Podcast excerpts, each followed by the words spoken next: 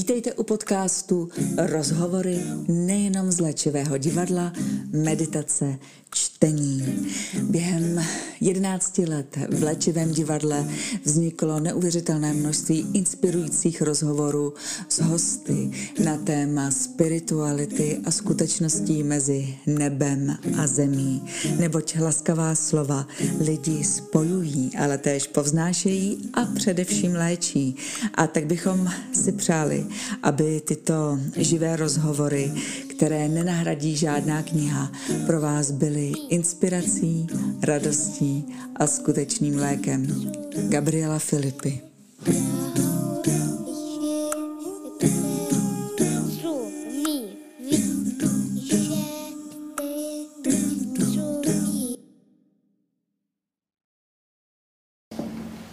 Sviť, boží světlo, sviť. Boží světlo září, září v každém z nás. Boží světlo září, září pro každého z nás. Naše fyzické tělo existuje uvnitř většího těla, lidského energetického pole, neboli aury. Toto energetické pole je nástrojem, který nám slouží k vnímání reality, včetně zdraví a nemoci. A skrze něj dochází také k procesu léčení. Toto energetické tělo, jehož existenci potvrdila věda teprve nedávno, ale které bylo odedávna známo léčitelům a mystikům, je výchozím bodem pro každé léčení. V něm mají své místo nejsilnější a nejhlubší lidské vztahy. Zde můžeme předvídat i léčit všechny poruchy, jak somatické, tak i psychické.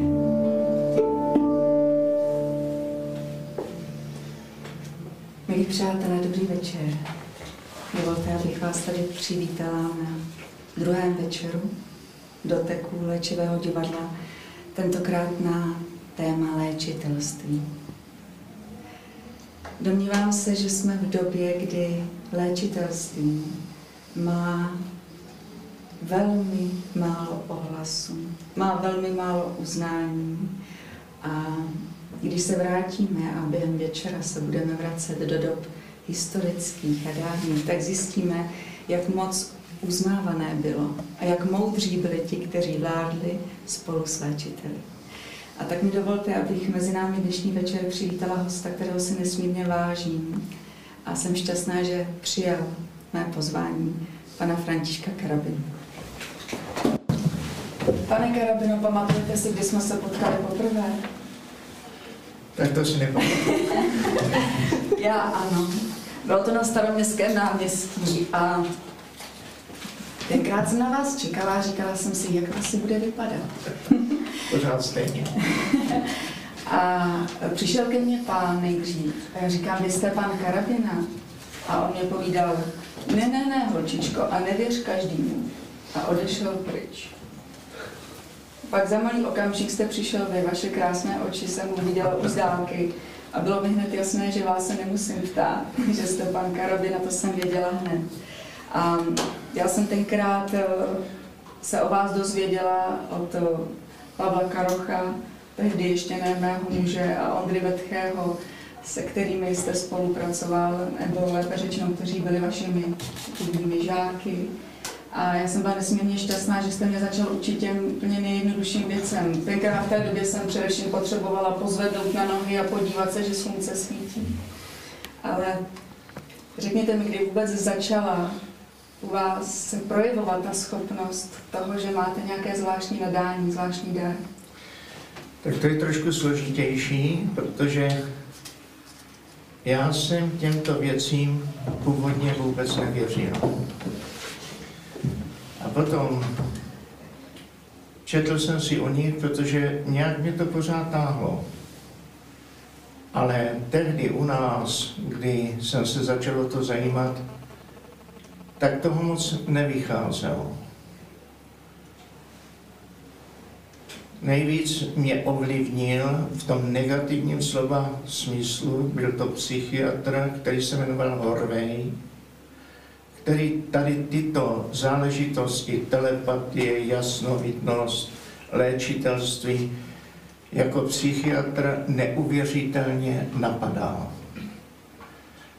A snažil se tam dávat vždycky podtext biologického myšlení, protože byl lékař a byl tím limitován nebo omezen. Měl jsem to štěstí, že v 80. roce jsem utrpěl vážné lékařské pochybení, tedy doslovně, že jsem iatrogenní případ, od svého kamaráda z dětství, kdy jsem měl ze sportu nakopnutou achilovu šlaku. A on mi říkal, přijď ke mně, přišel nám nový preparát Kenalog, což je na bázi kortikoidů. Já ti to obstřiknu a budeš mít pokoj. No a tak jsem k němu přišel, on byl na tělovýchovném lékařství v Olomouci na univerzitě a snad tím, že jsme byli kamarádi z dětství, tak jsme o tom vykládali a on si špatně přečetl šarži, kterou měl vlastně ředit desetinásobně a dal mi koncentrovanou. Koncentrovaný kenalog vyvolal to, že mi se rozpadla, rozpustila celá achilová šlacha plus přilehlé svalové partie. Operace byla velice obtížná, trvala asi pět hodin, protože mi dělali plastickou rekonstrukci nohy, kdy vytahovali jiné šlachy a vazy z nohy a snažili se udělat vlastně rekonstrukci. Léčení trvalo 20 měsíců. Při té operaci, která trvala pět a půl hodiny, mi vypověděli živočiš, životní funkce a já jsem prošel vlastně stádium klinické smrti. Podotýkám, že tehdy jsem vůbec nevěřil tady na tyto záležitosti. Bylo to v 80. roce, kdy ještě nebyly vydávány publikace, že člověk si může vycestovat ze sebe, že se vidí, že vidí všechno zpomaleně, vidí, co se koná, dělá na tom placu, vidíte, jak ten operatér najednou odstoupí, opře se o stěnu, každá kachlička, každý vlásek mu září a přesně vidíte, co dělá ten anesteziolog, jak křičí na sestřičku a ona utíká do té přípravny a vy jste za ní jako kdyby tažení a procházíte vlastně stěnou nad dveřmi a vidíte to. A všechno zaznamenáváte přesně tak, jak máme tady záznamové zařízení. Teď vidíte, co dělá, protože když jsem chodil jako do školy, na vysoké škole, tak jsme byli předběžně školeni jako takzvaní felčaři, pomocníci lékaře, v případě nasazení války jako lékař a učili nás to na katedrách. A já jsem viděl přesně, jak ona se nechová leg artis, jak by měla, protože sahá, nehledá peán, aby si to vytáhla, ale sahá tam přímo rukou, nemá žádné ochranné prostředky na ruce, jak se jí třepou ruce, jak jí tehdy ta rozdělávací inekční stříkačka padá na zem, jak se roztříští, jak chytá pro druhou, jak nasazuje holou rukou jehlu a tak dále. A tom všechno zaznamenáváte, ale neposuzujete, jenom zachycujete. A přesně to vidíte znovu se z obrovské výšky a protože diplomní práci jsem dělal tehdy z genetiky, když jsem barvil chromozomy a učoval nějaké ty chromozomální řady, což bylo v 65. roce, kdy to bylo opravdu jako málo rozvinuté, tak najednou jsem měl pocit, že všechno vidím jako kdyby v mikroskopu. To, co jsem dělal kdysi v diplomce, tak to tam bylo zaznamenáno, ale byl tam rozdíl, když ostříte, tak se vám obraz zjasňuje a opravdu upřesňuje. To tam nebylo. Vy ho vidíte z obrovské výšky, ale neuvěřitelně čistě jasný a zářící.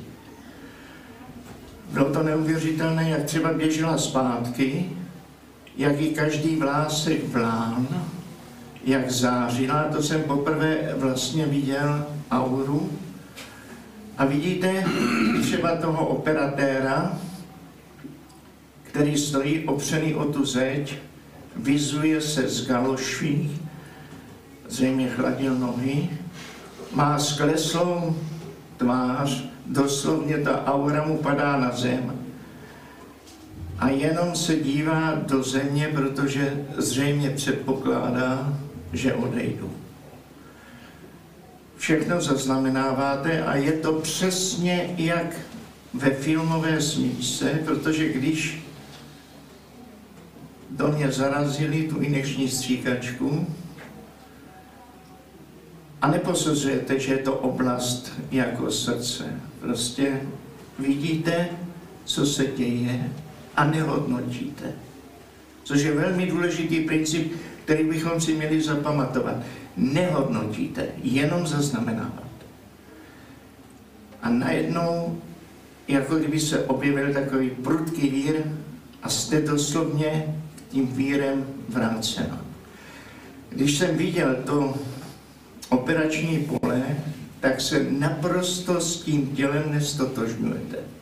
To se vás netýká. To znamená, fyzické tělo vám nic neříká. Vy jste mimo, jenom pozorujete. Vše je zpomalené a zachycené. A když jsem se probudil po té operaci, kdy jsem nesměl například stávat a tak dál, tak se vám to přesně opakuje a je to přesně stejné jako kdysi, když se pouštěli třeba sportovcům filmové smyčky. Pořád se vám to vrací. Pořád to vidíte a nepřiběde tam, na rozdíl od snu, jediný detail.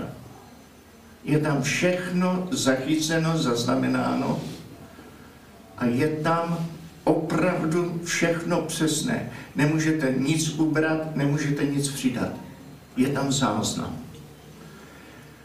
Když jsem se probral druhý den na tom lůžku, na pokoji, kde jsem byl sám, snad to byla tak trochu protekce, protože tehdy jsem působil v Olomouci a živil jsem se filozofií přírodních věd a základy filozofie.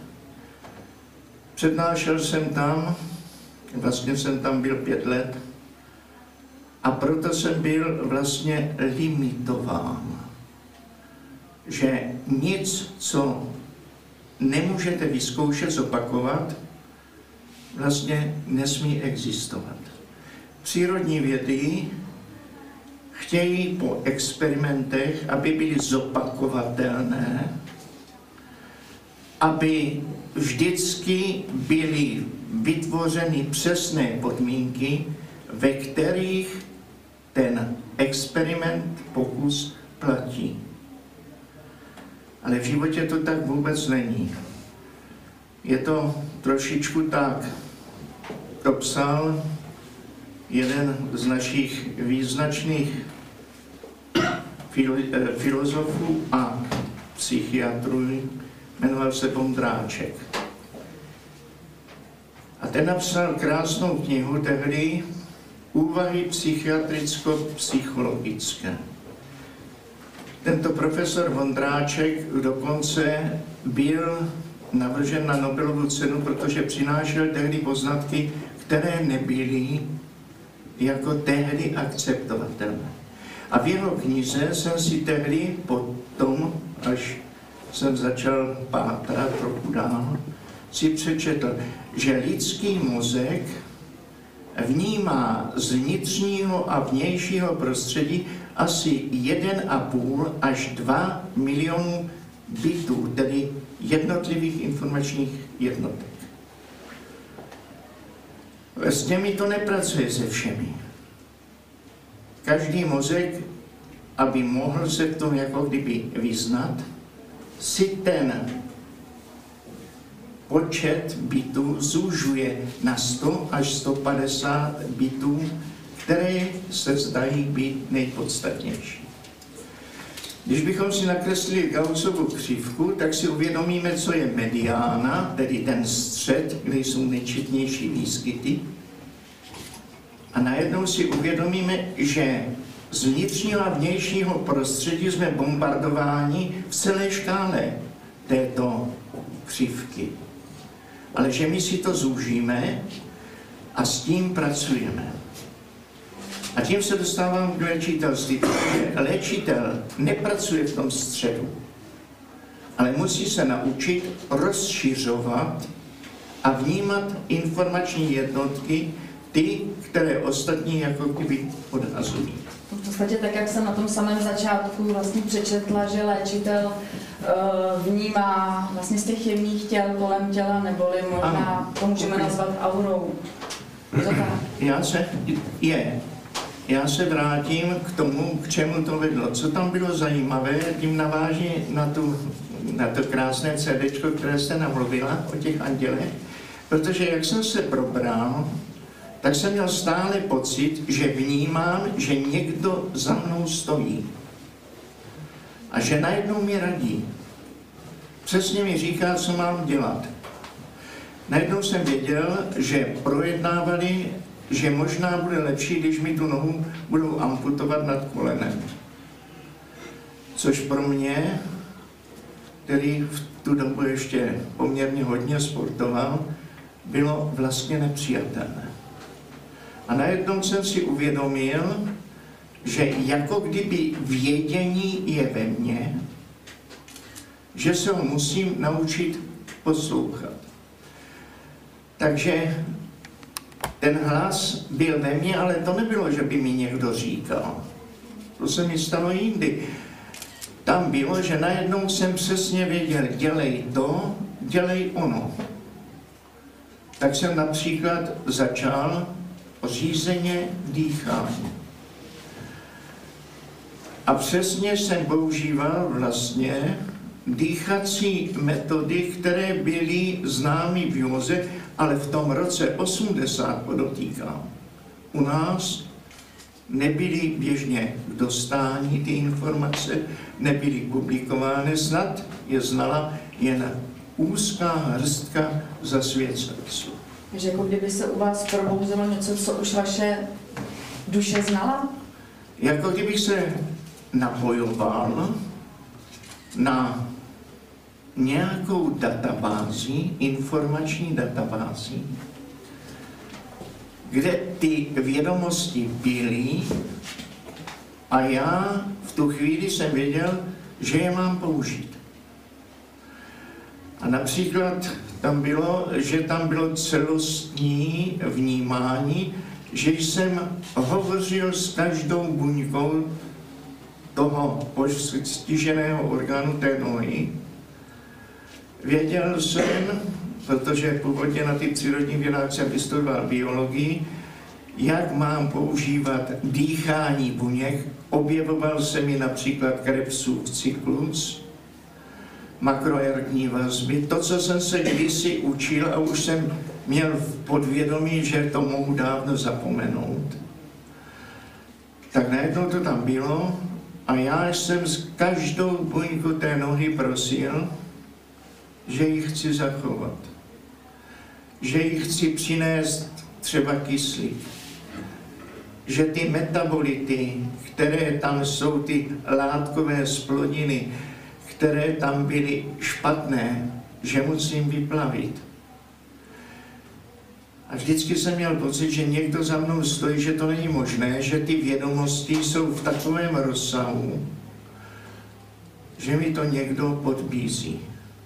Až později jsem si přečetl, že třeba význačný biolog, geolog a hlavně teolog Teilhard de Chardin mluvil o kolektivním vědomí lidstva, že můžeme se na něj napojit a že na nás záleží, co do kolektivního vědomí posíláme.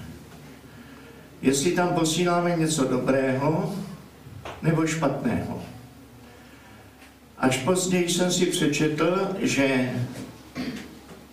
jeden z filozofů, ale prakticky i obchodníků, byl to univerzitní profesor Amerika, Kanada, Altman se jmenoval, který mluvil o tom, že každá myšlenka má svoji magnetickou hodnotu, že dovede přitáhnout buď dobré nebo zlé.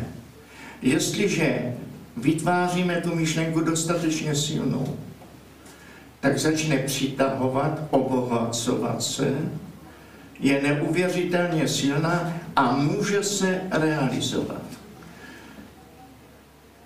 To bylo v 20.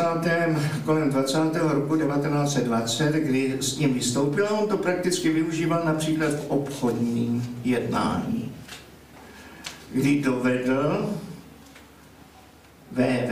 Altman, vždy dvojité V, William, toto dovedl používat a dovedl jako kdyby využívat to, že tuto teorii uplatňuje a dovedl manipulovat s lidima například při prodeji vozů, aut v Americe.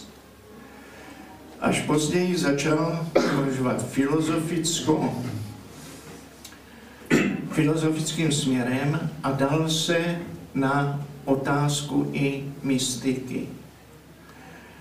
Je bohužel nevýhodná jedna věc, že jeho publikace u nás nesměly vycházet, kdy on to v podstatě praktikoval, praktikoval skoro do 60. roku. A publikace kolem toho jsou pouze v angličtině, nebo nevím o tom, že by byly přeloženy jako do češtiny. Já jsem se dostal jen přes určitou literaturu, která ho citovala, takže nemohu říkat, že znám celé Žiřího učení. Ale toto mě oslovilo. To byl první impuls. Měl jsem to štěstí, že když jsem byl vlastně dvakrát tři měsíce v rehabilitačním ústavu, tak tam v 81. roce byla jedna taková velká nadšení, nadšením plná lékařka, která praktikovala jogu pro ty pacienty, kteří byli na tom špatně.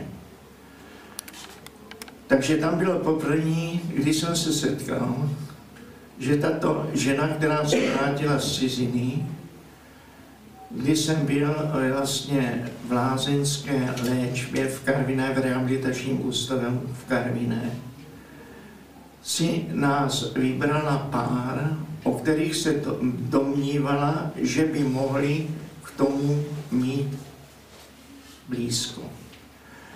Takže to byla skupinka pěti, šesti lidí a najednou se objevovalo například to, že já jsem si tu neustálou bolest té nohy jako kdyby odřezal a přestal jsem výjímat. Až později mi podala vysvětlení jedna lékařka pražská, která zakládala tady a vedla akupunkturu, paní doktorka Barešová, mi vysvětlila, že to byla obrovská chyba, že tu bolest si dovedu odřezat, nevnímat ji, jako kdyby pověsit, jak se to dělal na nějaké mohutné stromy, že to byla chyba, protože když mi poprvé sáhla na nohu, tak říkala, měla jsem pocit, že sahám na zhnilé maso. Jinými slovy, ta noha nebyla dokonale energeticky prozásobovaná. A tak jsem se dostal poprvé i k lázeňské léčbě, potom půl roku v rehabilitačním ústavu,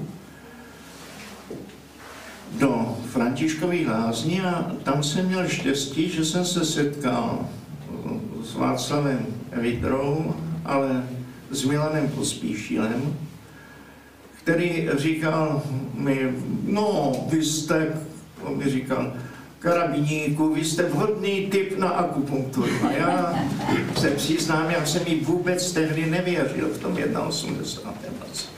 Nevěděl jsem, co jde. A protože ta hybnost té nohy, ta plantární flexe, kdy jsem nemohl přitáhnout vůbec špičku a tak dále, byla nulová, tak mě napíchal a šel pryč.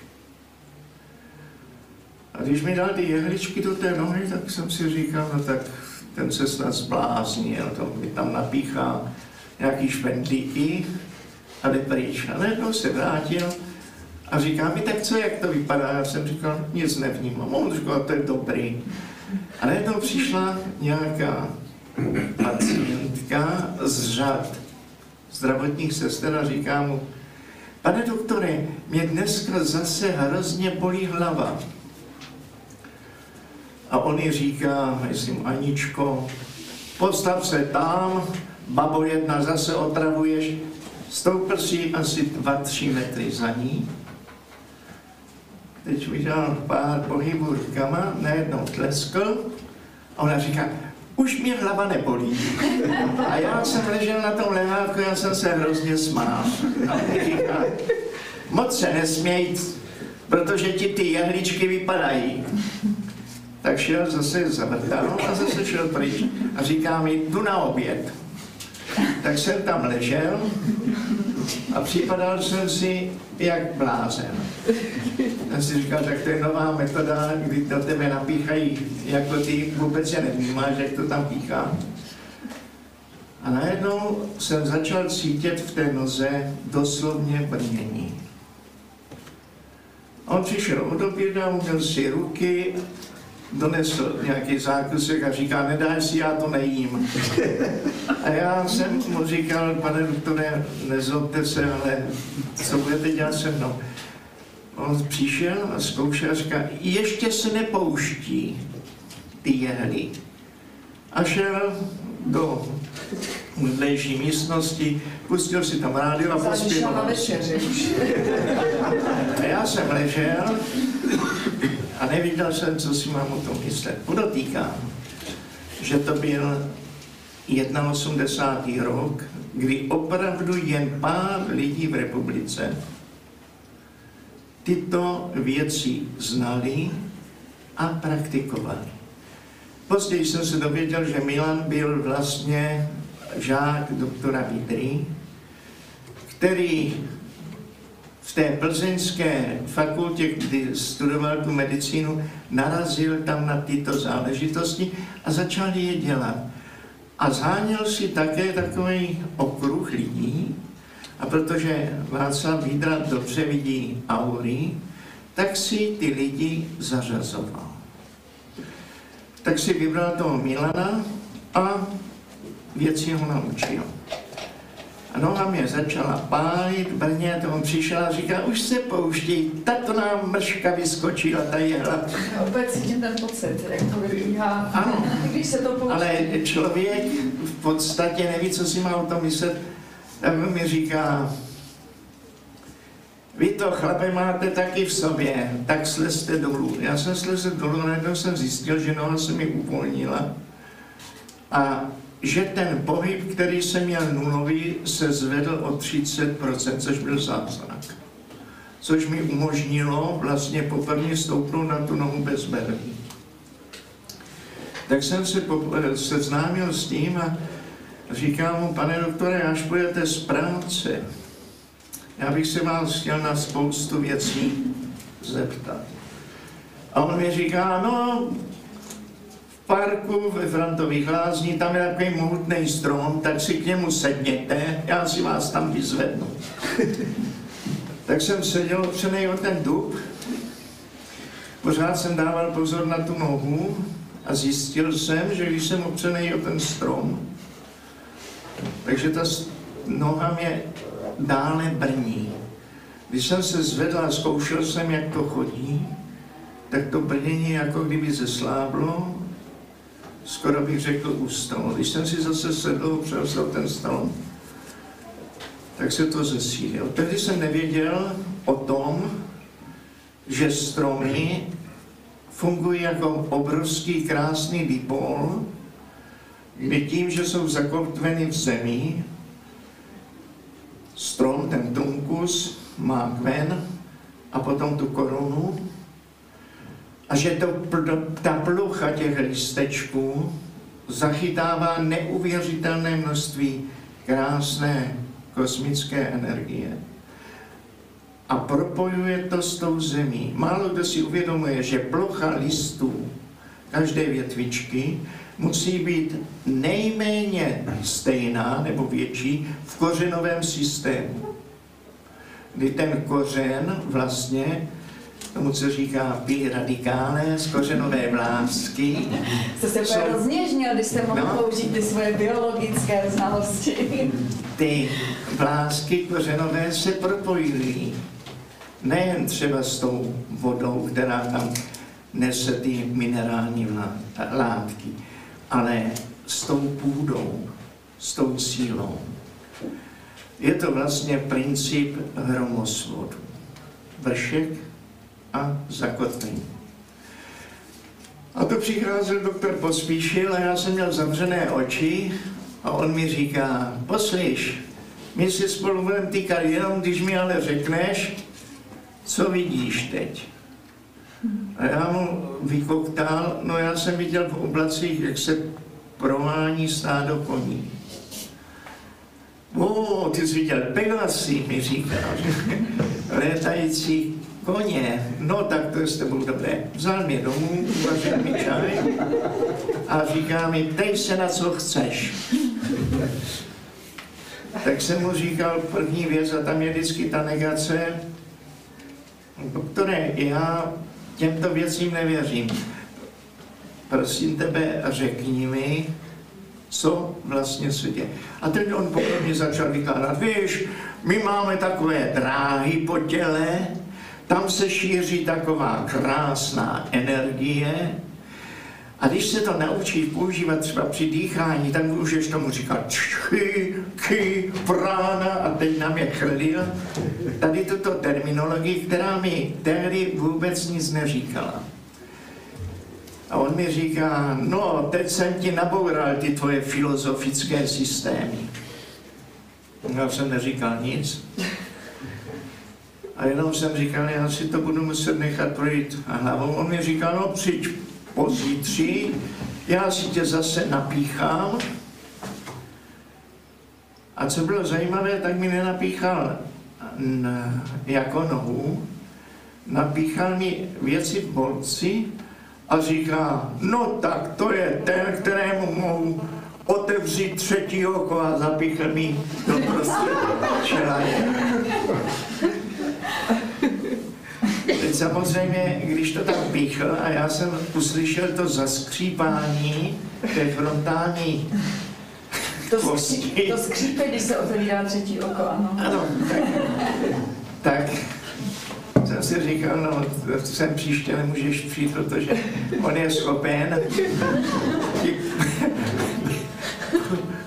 ten mozek, ten telencefalon, ten, tu přední část mozku, frontální lalok, podstatě přes tu kost nabodnout. Neříkal jsem nic, ne? A největší lék, eh, legrace byla, že nebyl to můj ošetřující lékař, to mě tam dovodil standard, který jako tam mě ošetřoval, jeden lékař, který říkal, no, inteligentní lidi můžeme posídat za pospíšilem, ty ho neudají. Což jako byl takový zvláštní přístup, což jsem tehdy naprosto nechápal. A s tím Milanem jsem začal takhle jako kamarádit a on mi říkal, sejdeme se v kostele. Když jsme se sešli v kostele, tehdy jako jsem nevěděl, že budoucí biskup Radkovský tam slouží, že je tam vlastně jako trochu stresu vzhledem ke svému šlechtickému původu. A on mi říká, představoval nás a říká, to je takový blázen, který ještě o tom neví, že si s tím bude také pohrávat to, co dělám sám. No a teď jsme vylezli před kostel a pan farář Radkovský s náma stojí, chytl nás kolem ramen, jsem se tak jako trošičku nad tím pozastavil a on mi říká, to je tam pro toho pána, dívejte se dobře, jak nás bude fotografovat. Protože po něm šla stále tehdy státní bezpečnost, což já jsem naprosto netušil. Když jsem se vrátil z toho léčení vlastně 20 měsíčního, tak jsem věděl, že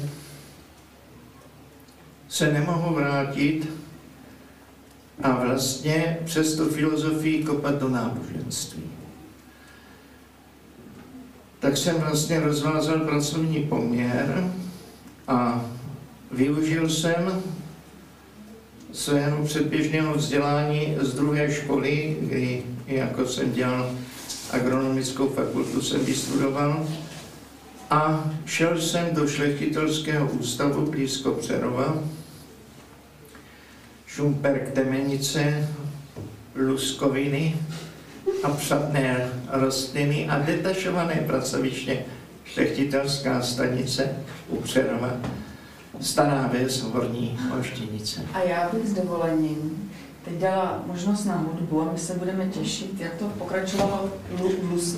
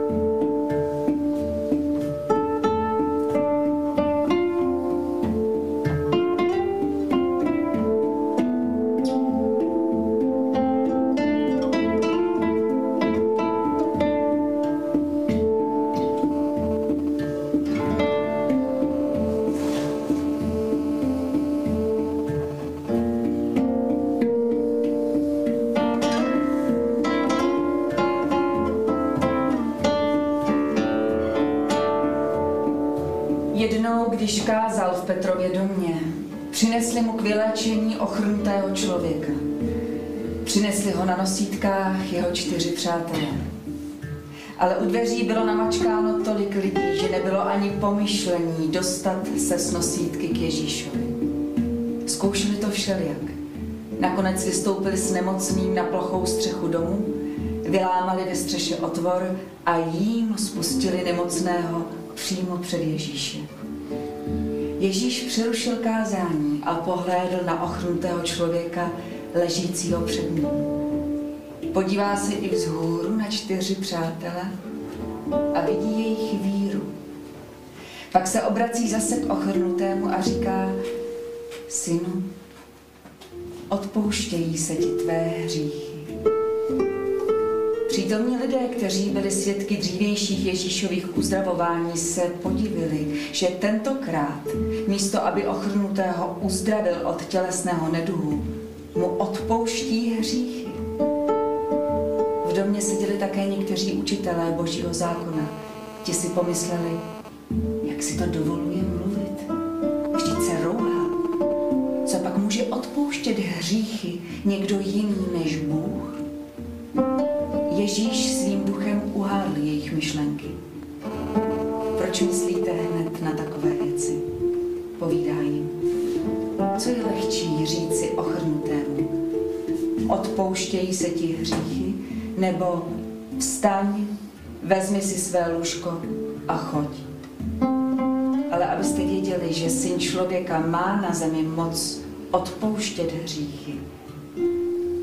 Ježíš se obrátil k ochrnutému. Povídám ti, vstaň, vezmi si své lůžko a jdi domů. K úžasu všech přítomných se nemocník zvedá, bere svou rohož a odchází před očima všech. Nikdy jsme nic takového neviděli, říkali si lidé a chválili Boha.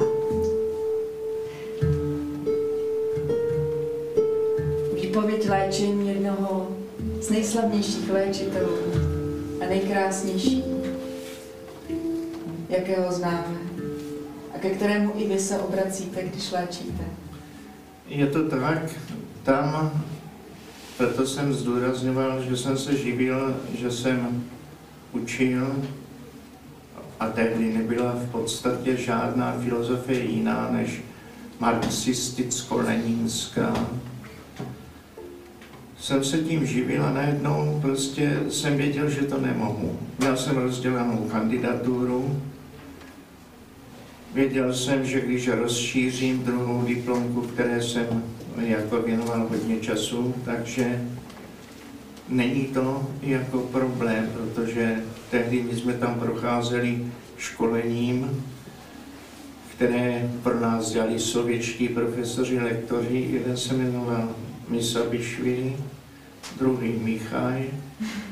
A ti samozřejmě byli zastánci tvrdé linie marxisticko-leninské filozofie. Zvlášť Misabišvili, což byl Gruzín, který jako opravdu obdivoval Stalina do posledních let. Když to profesor Michaj, ten zase moc ne, tak se mezi sebou hádali, protože Moldaván Michail byl vzdáleně zpřízněn s královskou rodinou Michajů, což si mezi sebou pořád něco vyčítám. Já jsem viděl, že se takhle živit vlastně nemohu. Odmítl jsem invalidní důchod, protože nárok jsem měl po roce léčení. A šel jsem do té šlechtitelského ústavu. Ve Staré vsi totiž vidíte na horizontě krásně svatý hostin. Ze začátku se mi všichni smáli, protože za první jsem sbíral bylinky a hlavně jsem chodil, co to šlo, bosky v tom jemně zoraném poli a snažil jsem se dýchat tak, jak vždycky jsem se zastavil, podíval se na tu krásnou svatyni svatého Hostina a věděl jsem, že prostě o tamtud mi něco přichází. Začnete měnit hodnotové systémy, což okolí nemůže často pochopit vůbec, že se takhle měníte. Takže podle některých názorů prostě jste se zbláznili. Ale druhá věc je, že máte v sobě blok, že o těchto věcích jako kdybyste věděli, že nesmíte mluvit. Když jsem o sobě zaslechl, ten se úplně zbláznil, tak jsem využil svých známých a dostal jsem se k jedné paní docence, která byla na psychiatrii v Olomouci na fakultě a poprosil jsem ji, jestli si s ní mohu povykládat. No to sezení bylo asi tři hodinové, kdy jsme si vykládali, ona se mě na různé věci ptala. A protože to bylo tehdy přes tu fakultu, kde jsem jako přednášel na té lékařské fakultě, tak se podívovala, ale potom mi řekla, mladí muži, držte se toho, protože víte, té moudrosti kolem nás je mnoho a jen málo kdo se snaží na ní napojit.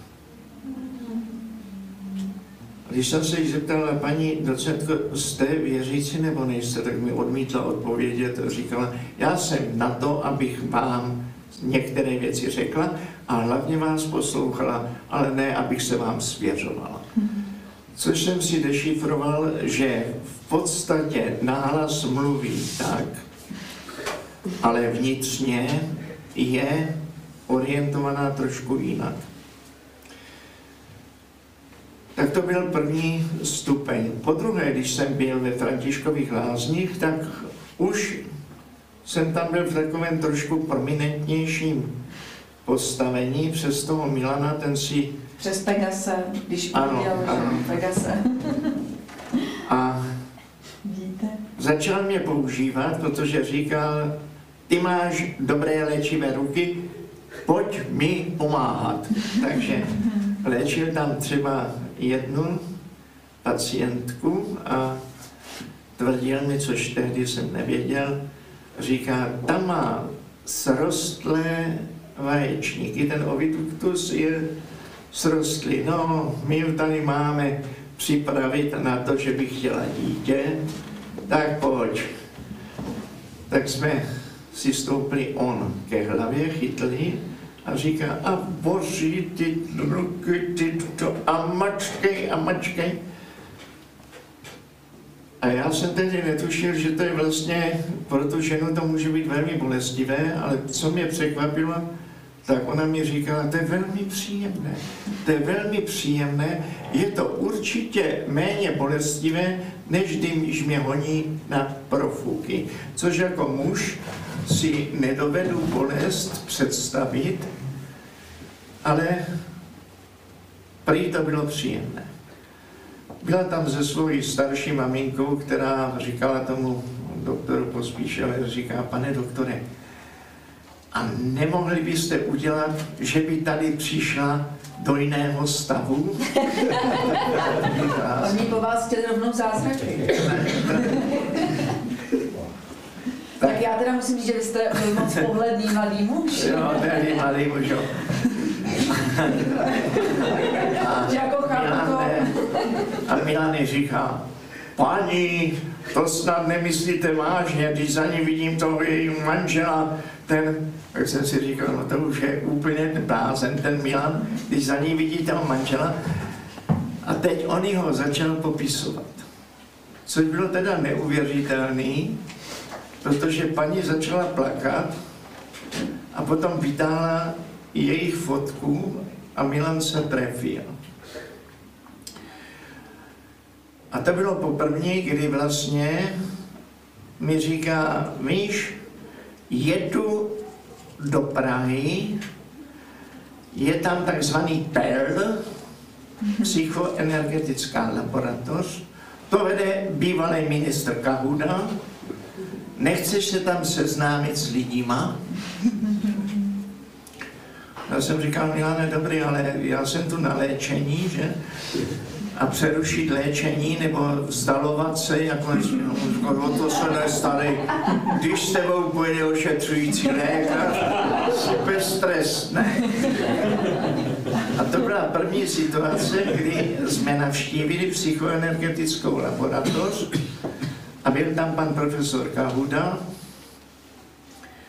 a skončilo to nakonec tak, že jsme se domluvili, že každé pondělí odpoledne se takzvaně léčí netradičními způsoby, přikládáním rukou, jak se tehdy tomu říká. A já jsem říkal, pane profesore, ale já jsem na Moravě. A on mi říká, podívej se, o to se nestarej, máme stejné příjmení František. A já jsem Kahuda, ty jsi Karabina, já nějaký ty známy najdu. Takže dostal jsem dispens, že v pondělí jsem mohl jako mít volno, ale zbytek týdne sobotu to nahradit. Takže jsem vždycky jezdil do Prahy v to pondělí a vracel jsem se, to si zapamatuju snad na dosmrti, vlakem 2121 z Masaryčky. A vracel jsem se a ráno po 6. hodině už jsem musel být jako ve šlechtitelském ústavu a normálně pracovat. A takhle jsem tam jezdil a léčili jsme. První, co bylo, tak pan profesor Kahuda si mě vzal stranu a řekl, podívej se, víš, po nás jde státní bezpečnost. Nikdo si nedovolí aby jsme tady něco prováděli. Za prvé, nikdo si za to nesmí vzít ani haléř. S tím počítej, že se to bude na tebe zkoušet. Za druhé, nikdy při léčení nesmíte používat i jako výraz Ježíš Kristus, Bůh a tak dále. Tady se razí heslo, vesmír s velkým V nebo příroda s velkým P. Mám pravdu, Vlastíku? Jinak se tady o tom mluvit nesmí. Setkáš se tady s lidima, kteří jsou velmi vyhranění, zvláštní, ale to neber, protože každý z nás je trošku blázen. tak jsme tam začali takhle komunikovat. Tam se dělal základní výzkum, kdy se verifikovali přes jednu primářku, paní doktorku Malou, přesně jméno si nevybavím už, kdy, kdy se jezdilo k ní vlastně na tu polikliniku a tam se vedly velmi podrobné záznamy o nemoci dotyčného pacienta, ale hlavně na jeho subjektivním výkladům, že například si nemusí proti bolesti, tam to bylo to zaměřeno proti bolesti, hlavně velkých kloubů, že nemusí brát v takové množství léčiva, ty remédia, analgetika. Tam jsem se potkal třeba s Milanem Salátkem poprvé, který tehdy opravdu jako byl snad až šaman přes tyto záležitosti. A léčil se i na té komsomolské, kde měl ten pel jako středisko. Samozřejmě spolupráce s lékaři pro léčitele je naprostá nutnost. Neuznávám léčitele, kteří chtějí vyšachovat lékařské zabezpečení a když je tam ta koexistence lékař-léčitel, je to ideální a vždycky na to vlastně vydělává ten pacient. Ty výsledky tam byly velice pozitivní. Až později jsme se dověděli, jaké paní primářka Malá má z toho obrovské problémy, kdy jsem se dověděl, když jsem se s ní setkal, jak například ji dávali předčasně do důchodu, protože tam zanáší šamanismus. Jenže ona měla přesně doloženo, jak se snižuje množství předepsaných léků, jak se mohou odložit i některé operace, třeba koxartrózy, tedy kyčelních kloubů, kolenních kloubů a tak dále. Ale nakonec Anička, už jsem si vzpomněl, Anička malá, toho musela nechat, přišla potom do Pelu a byla velice z toho, že i to bylo z okresního nebo z městského úřadu městské organizace KSČ vlastně zakázat. Tak ono bylo vlastně prospěšné pro vaše výsledky, že se snižovaly a tak dále. Ale ne závěrečná zpráva veliká. Proto se začalo také v PELu, psychoenergetické laboratoři, zkoušet například, se dělaly věci, pokusy se zvířaty. Tam jsou veliké výsledky, kdy umělým způsobem se poškozovala část ocasu u laboratorního potkánu kůže. Udělal jsem mu tam opravdu takový dlouhý, skoro centimetrový řez.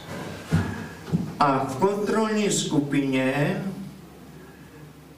se zjišťovala doba vyléčení jak se to bude zajizvovat a skupina, na kterou působili léčitelé, co to přinese.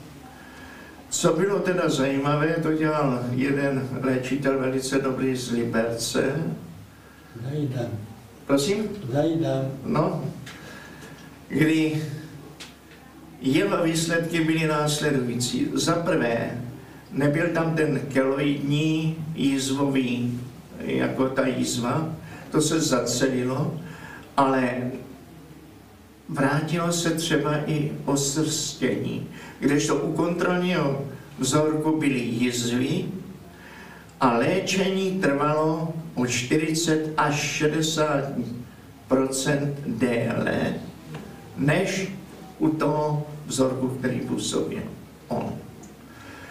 Tyto pokusy tam byly a vlastně nás přesvědčili. Stejně jako se dělali potom i jako třeba s bakteriemi, že s plísněmi a tak dále, to se dělalo na Vysoké škole chemicko-technologické, kdy byla skupina, která ovlivňovala růst ty plaky na tom agaru, jak se to mění, jak to zůstává ohraničené a tak dále. Já osobně mám zkušenost, když jsem jezdil zpátky do toho šlechtitelského ústavu, tak jsem si poprvé uvědomil, že nejúspěšnější šlechtitelka, která se jmenovala paní Zemánková, která šlechtila například jahlicovité astry, Klára Jirma Denisa, to jsou její jako odrůdy, které vyšlechtila, jak ona tou svou fanatičností, citlivostí v těch výběrech dovede vybrat vlastně novou odrůdu, protože pro neználce jedna odrůda v průměru trvá 10 až 14 let. Ona v té krátké době udělala tři odrůdy a potom dělala u Tagetes, jak se to jmenuje česky, si teď nevybavím, dělala u nich, prosím? Tagetes jsou Afrikáni. Ano, ano, výborně, Afrikáni, děkuji. Za jedna. dělala u Afrikánů, protože najednou, když tak rychle vyšlechtila tři odrůdy, které se chytly v zahraničí, tak ze Sempry, našemu nadřízené orgánu, se to tam někomu nelíbilo, protože za každé autorství dostávala 30 tisíc. Tehdy v 82. roce dostala během tří roku 90 tisíc a někomu se to tam nelíbilo. Tak ji vzali z Astry a dali ty Afrikány, že to musí dělat ta Afrikány. A tam jsem se přesvědčil, protože samozřejmě tím, jak trénujete určitou citlivost, tak citlivíte i jako na například takzvané geoanomální zóny. A teď v tom prostoru najednou to vidíte a najednou vidíte, že paní Zemánková vybírá i tam, kde dochází vlastně k potlačování toho růstu vzhledem k tomu geologickému složení.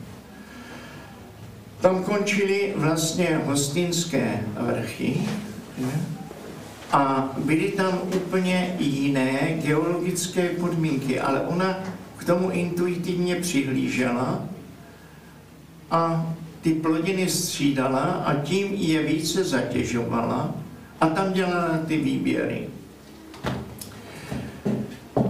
To bylo poprvé, kdy jsem se setkal, že člověk může v tom prostoru podle vegetačního krytu vidět, kde probíhají určité geoanomálie.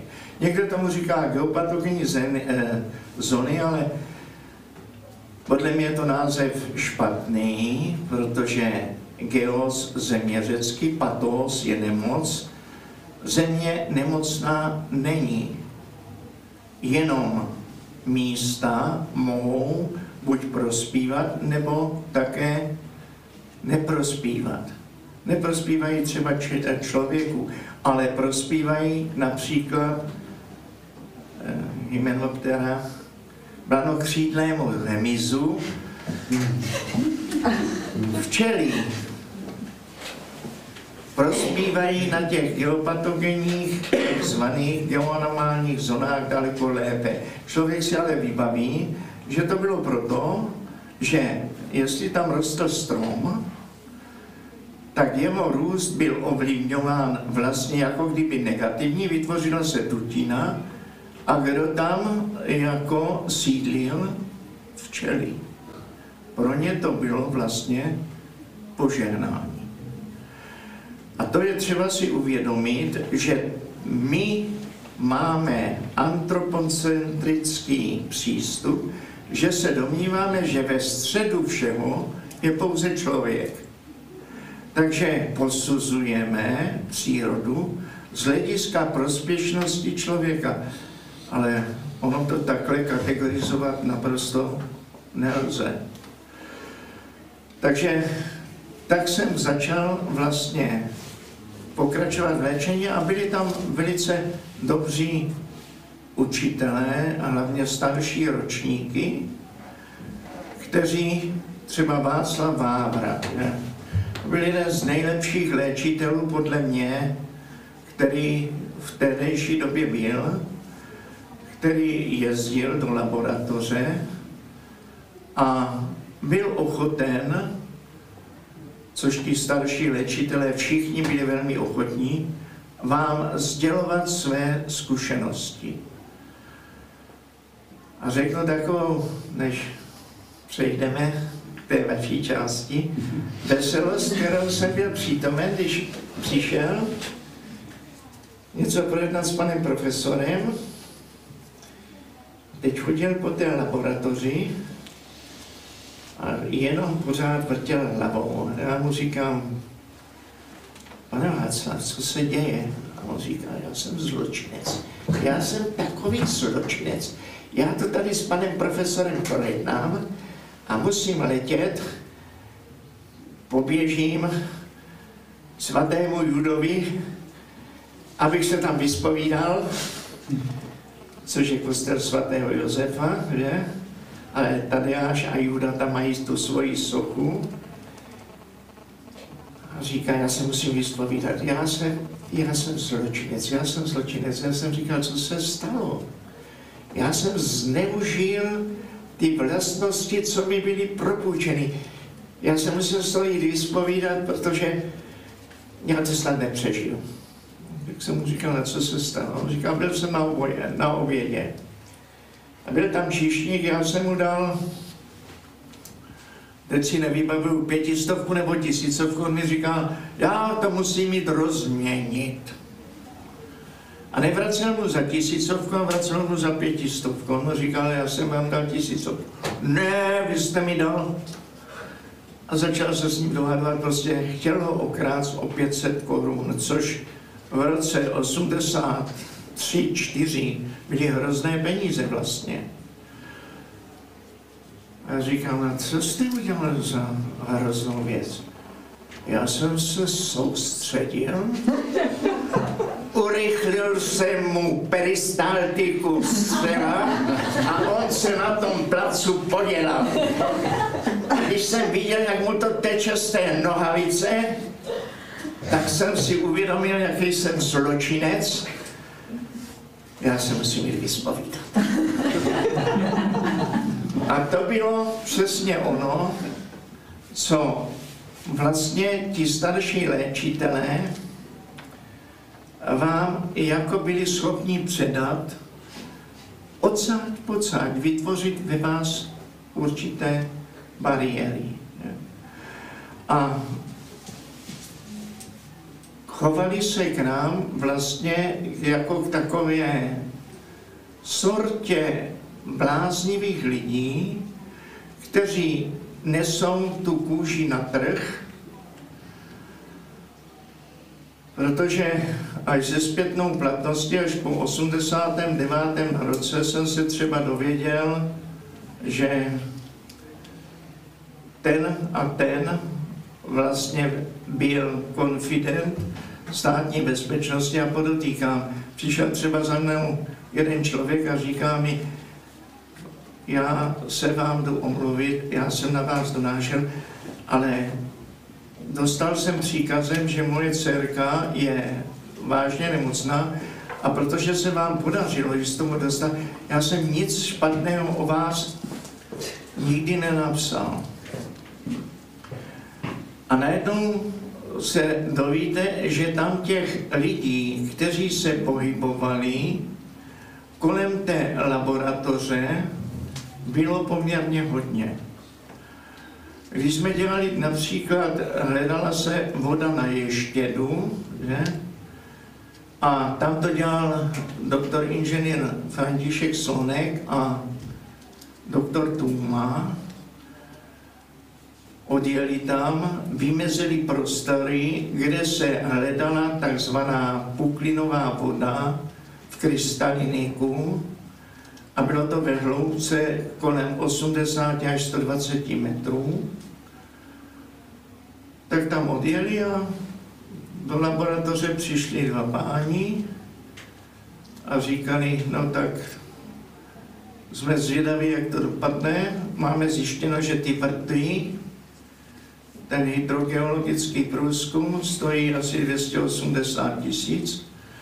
A protože je jasné, že to je podvod, tak s tím počítejte, že za to budete odpovědný, protože tehdy jsem už pracoval v psychoenergetické laboratoře, jste tady podepsaný vy a bude se to brát jako, že to je proti zájmu tohoto státu.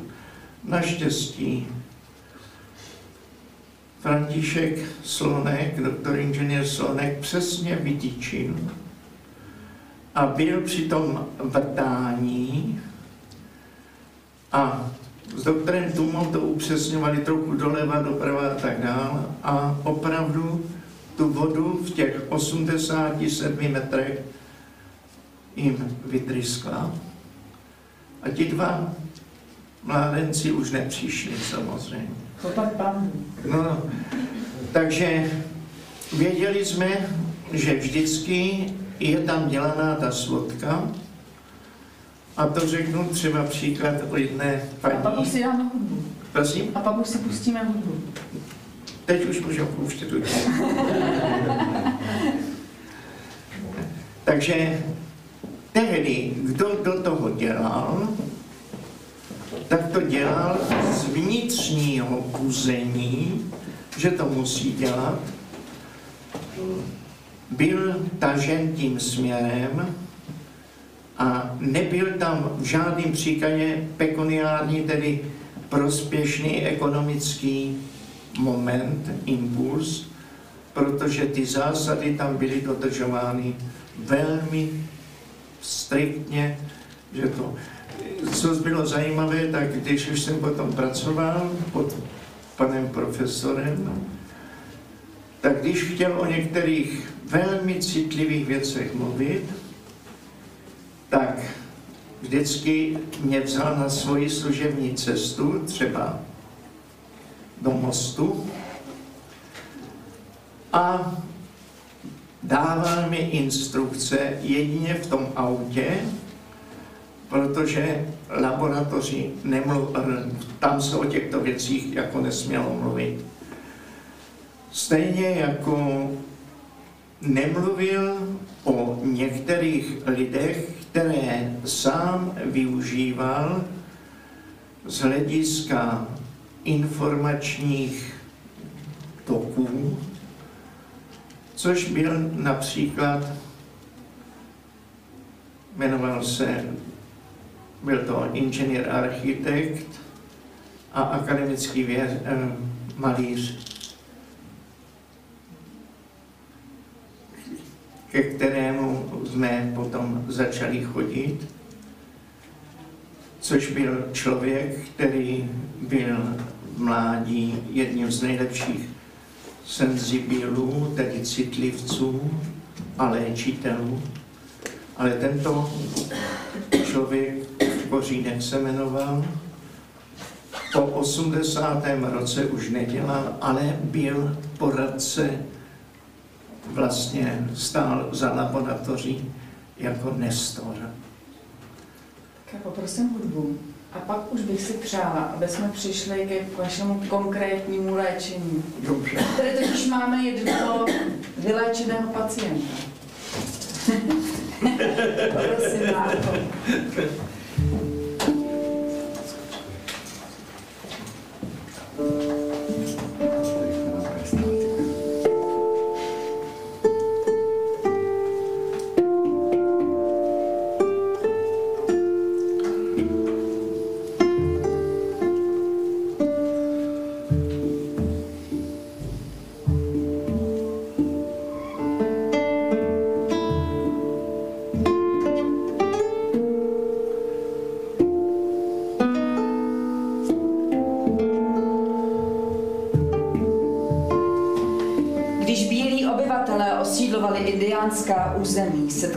Se zde s poměrně rozvinutým systémem medicíny.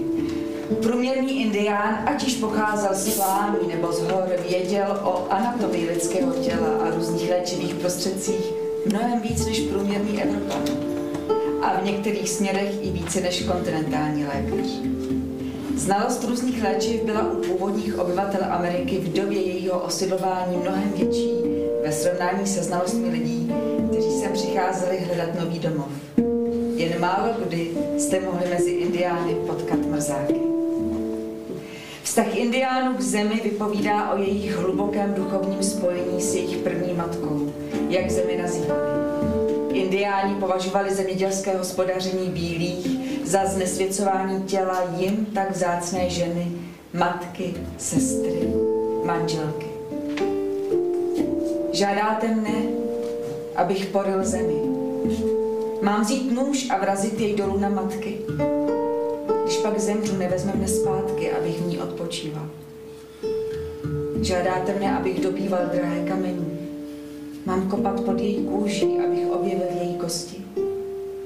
Když pak zemřu, nedovolí mi do sebe vstoupit, abych se mohl znovu narodit. Náčelník z kmene Paunea říká, země je člověku velmi blízká. Hovoříme o ní jako o atyře, matce, protože v ní vidíme svou budoucnost. Ze země dostáváme své jídlo, spíme na ní, chodíme po ní, žijeme na ní. Nemůžeme bez ní existovat stejně tak, jako nemůžeme dýchat bez hoturu, větru, anebo růst bez šakuru, slunce.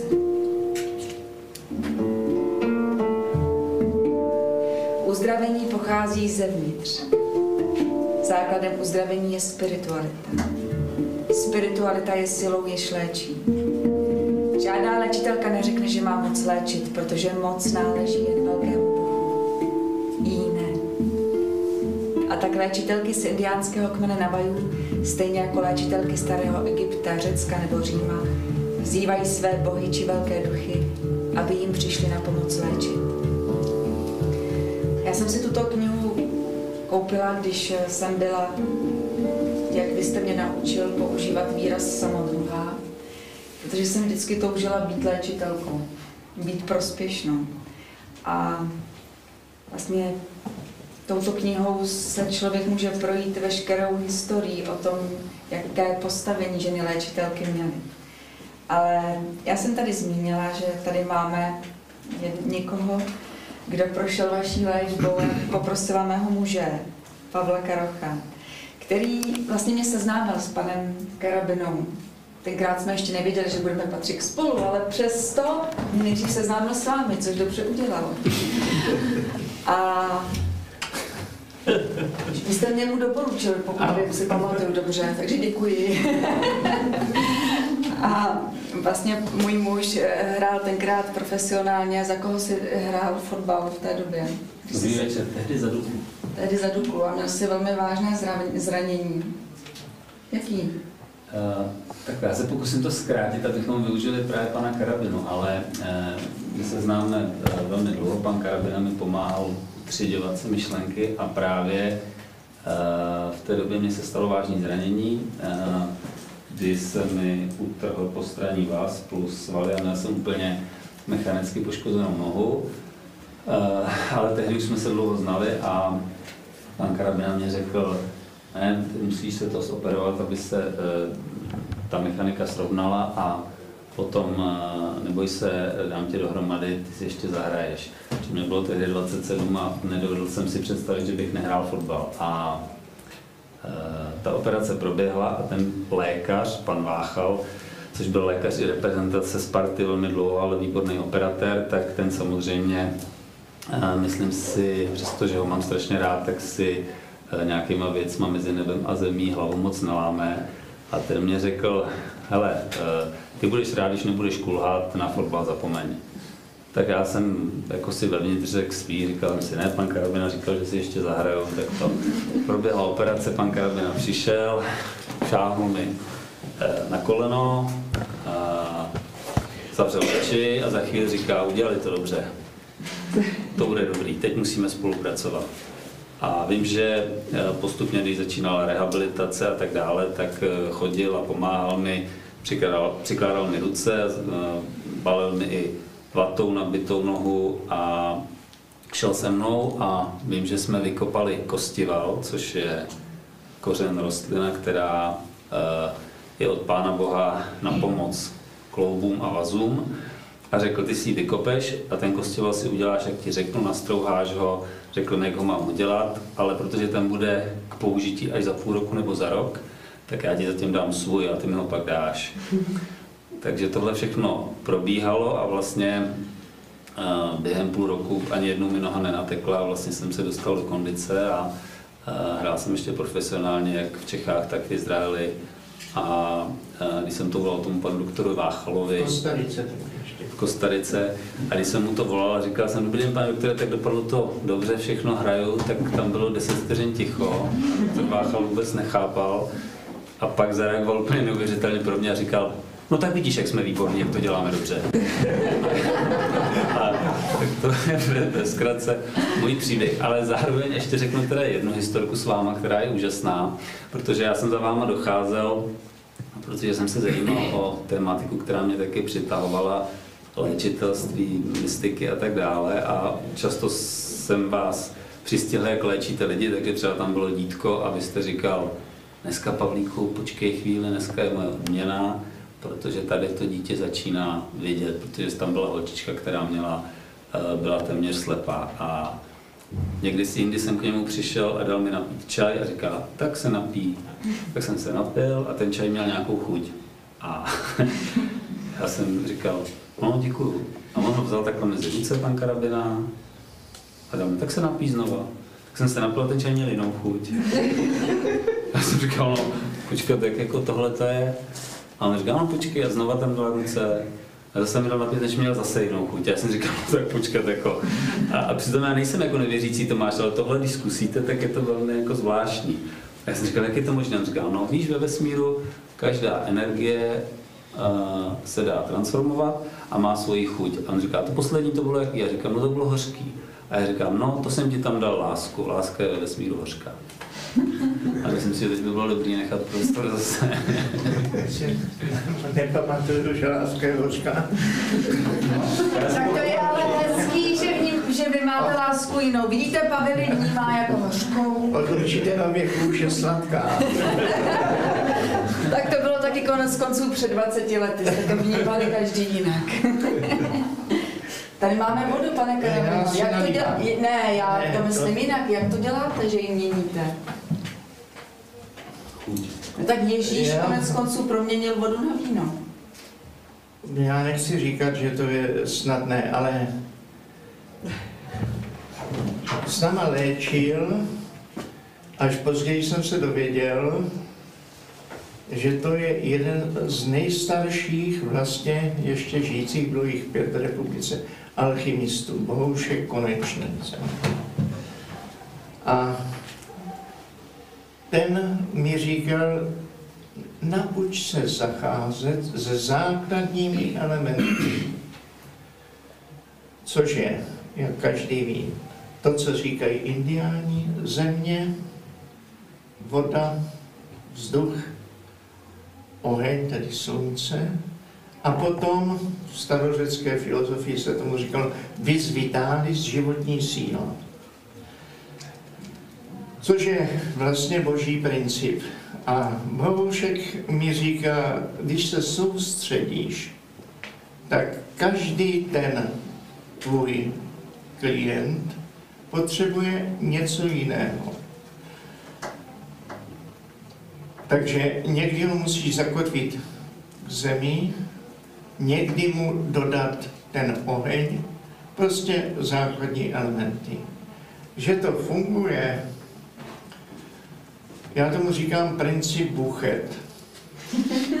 Kdykoliv jste přijel třeba někdo k babičce nebo k mamince a ta vám udělala vaše oblíbené jídlo, třeba ty buchty, tak ty buchty mají nenapodobitelnou chuť, protože ta babička tam dala svůj podíl lásky a i když zdědíte ten recept, nikdy tu chuť nedosáhnete stejnou jako ta babička, protože ta tam dala ten váš osobní přístup té lásky. Takže když pekla babička ty buchty pro vás, tak tam dala kousek toho svého srdíčka, té lásky a tím to ovlivnila. A toto je obecný princip, protože když se dělá pro toho druhého něco z lásky, ať pečete, vaříte, smažíte, tak tam dáváte tu nenapodobitelnou, osobitou chuť té lásky toho vztahu.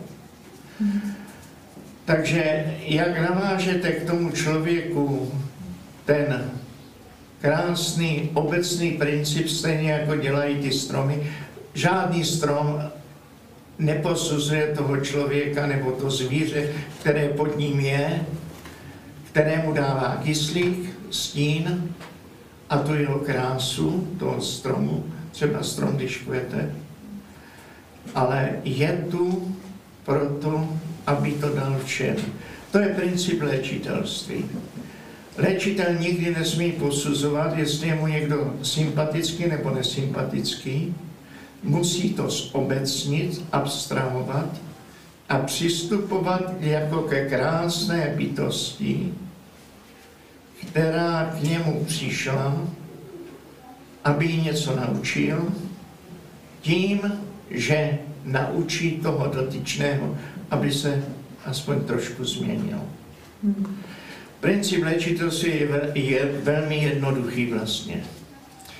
Protože musíte zachytit informaci o tom dotyčném, dešifrovat ji, uvědomit si, že při dešifrování máte určitou míru omylnosti, lidské omylnosti.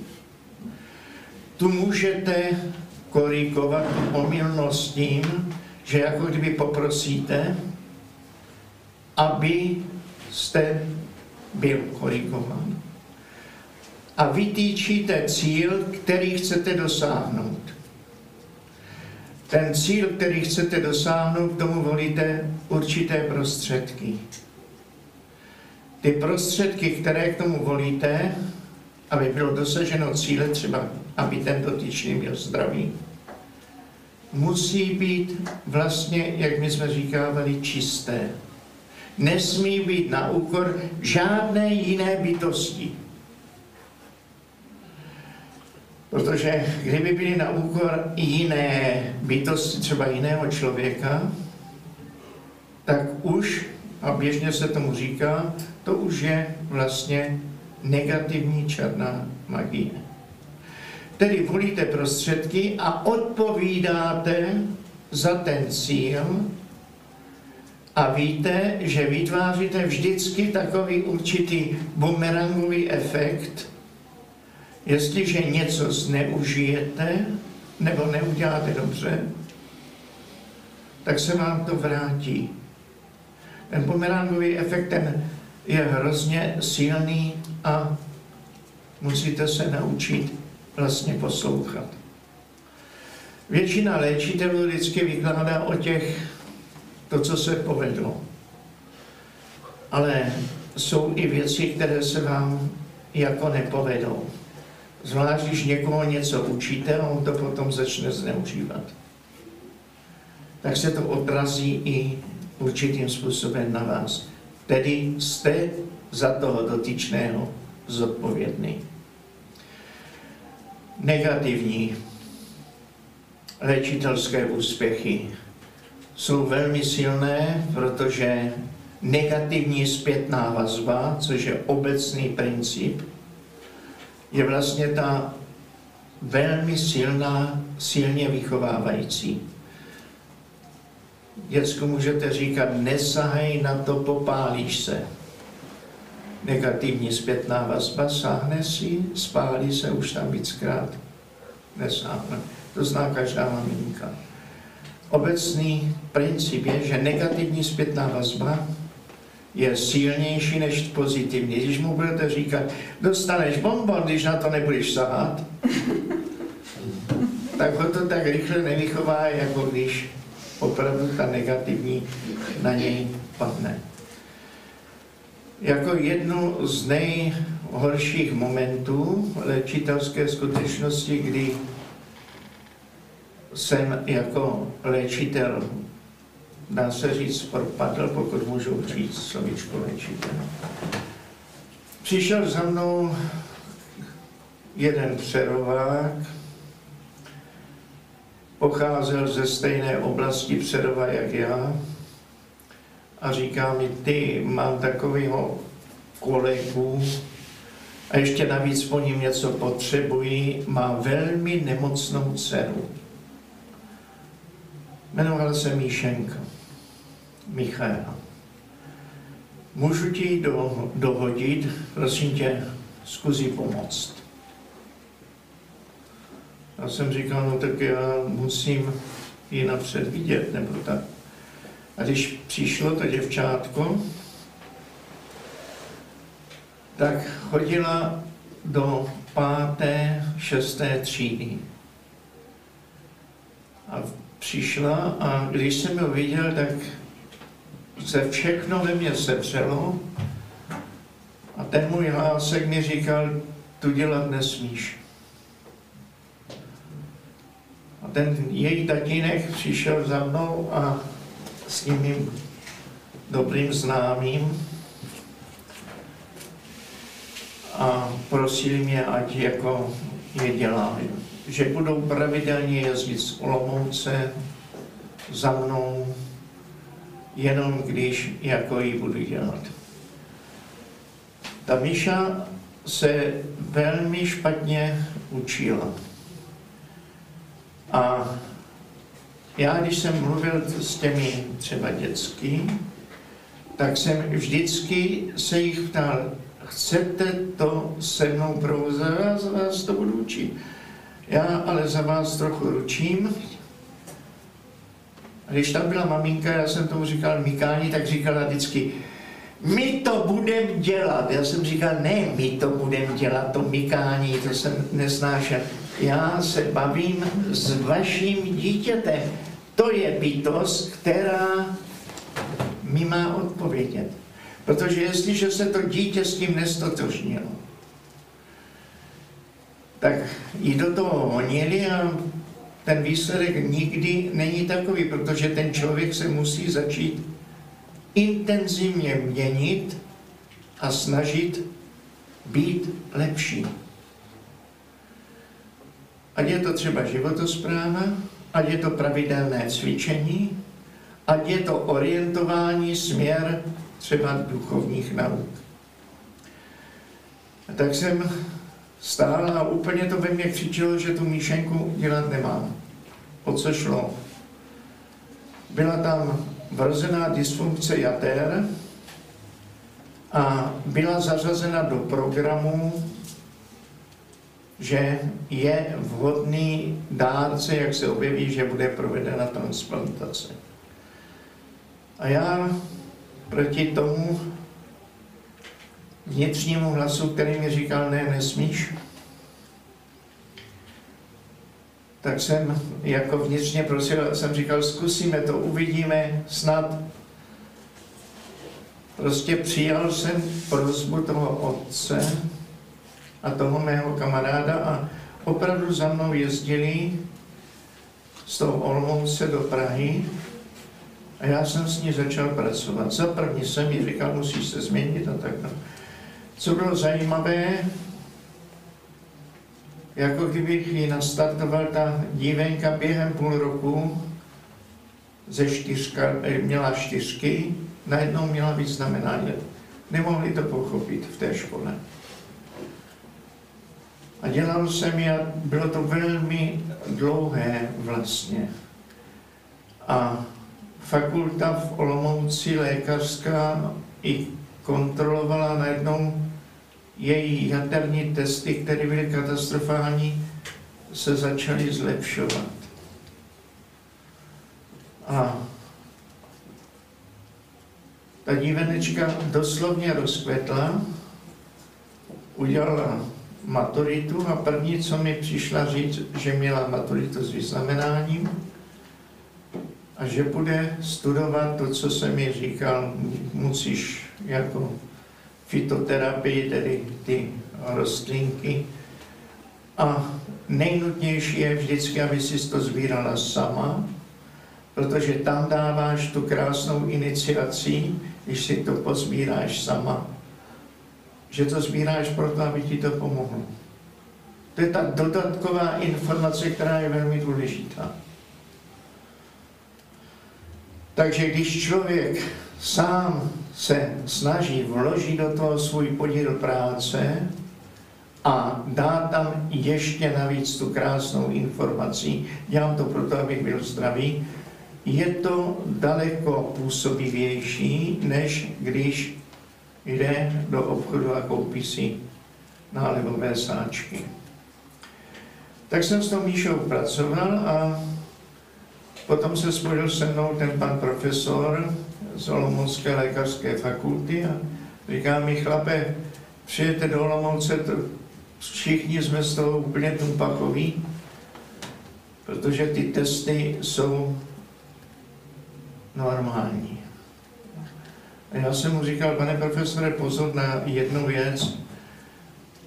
Ona nemá vytvořeny přirozené nárazy, nárazové schopnosti ty jatra při jakékoliv zátěži nepřiměřené by došlo k tomu negativnímu balancování se zpětným působením.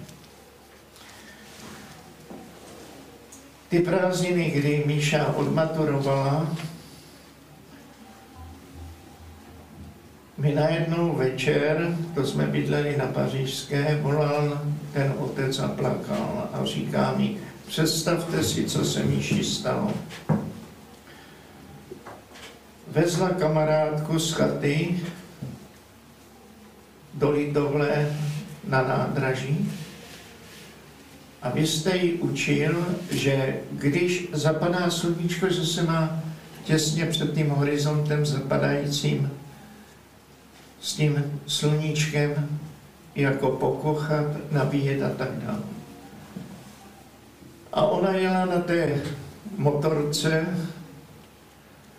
kterou jsem mi koupil za maturitu, vezla tu kamarádku a jelo tam auto, byl to holanděn, který zabloudil, tak je předjel a zabrzdil, ale Míša se dívala spíš do sluníčka a jak ho zabrzdil, tak narazila do zádí toho vozu.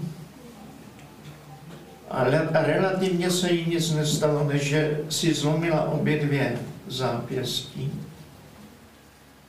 a otevřenou zlomeninu, myslím právě lítkové kosti, už si nevybavil, jestli to byla pravá to byla. A, a říká, myslete na ní, mi říká ten její tatínek, myslete na ní, chtějí ještě večer operovat. Já jsem mu říkal, prosím vás pěkně, okamžitě běžte a při té operaci ji nesmí dát anestezii, která by byla pro ní vlastně velmi negativní přes teatr. Skočte za panem profesorem, který léčí, ať tam jde a doporučí, která anestezie, jak má ta anestezie probíhat.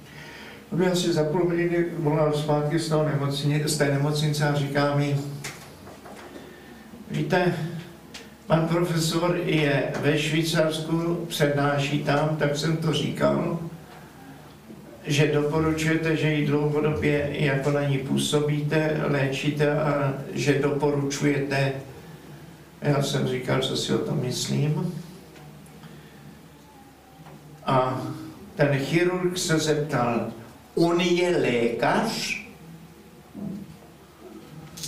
A on mu říká, no není lékař, ale on dělá ve vědě a výzkumu a tady tyto záležitosti, takže to doporučuje. Kdyby byl lékař, tak to snad zváží, mu řekl ten chirurg. Tak jsem říkal tomu tatínkovi, prosím vás pěkně, zavolejte do toho Švýcarska, ať mu to řekne pan profesor, její ošetřující lékař, který dělá s těmi jejími játry tolik let, ať mu to vysvětlí. On ještě večer, a položil jsem telefon a pamatuju si, jak dneska, že jsem začal brečet. Žena přišla a ptala se, co brečíš? Já jsem říkal, Míša to nepřižije. Já to úplně tak vnímám. Míša mi odejde. A asi za dvě hodiny mi volal ten její otec a říká, tak operace se podařila, udělali si sami jaterní testy, ještě říkali, že tak podrobné jaterní testy ještě nedělali, že ona má naprosto normální výsledky jaterních testů, takže ty její játra to unesou. Za mnou, jako kdyby ten hlásek mi říkal, teď to věděl od začátku, že ty tvoje metody na to nestačí. A přesně druhý den se Míša začala zhoršovat. Za dva dny na selhání jater díky anestezii jako zemřel. A já jsem přesně věděl, že jsem toto věděl od začátku, protože při léčitelství se nám stává, že časová osa je úplně jiná než ve skutečnosti. Prostě dopředu jsem věděl, že je to zbytečné, že Míša na tu insuficienci, nedostatečnost jater vlastně musí odejít. A to je hrozná odpovědnost toho léčitele a dlouho jsem se této situace zbavoval, kdy jsem věděl, že jsem jako kdyby porušil to, co jsem měl poslouchat. Že jsem dal do toho, já to zkusím, jako kdybych tam dal své ego. Léčitel nikdy při léčitelské činnosti nesmí dát to své ego. My jsme kdysi přišli, moje žena měla podřízeného, který měl dcerenku, která měla potíže se srdíčkem. A ten za mnou přišel a říkal mi, jestli bych něco nemohl dělat. Já jsem za ní přišel, pamatuješ si to? A ta dívenka, když jsem chtěl jenom jí podat ruku, prostě začala ode mě utíkat, že se mnou nic nechce, nic společného. Tak jsem se omluvil a šli jsme domů.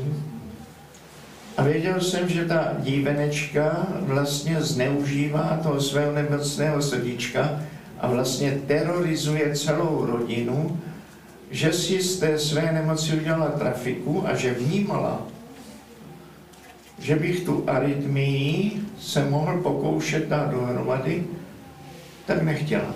Člověk to musí přijmout. I když je to 12-leté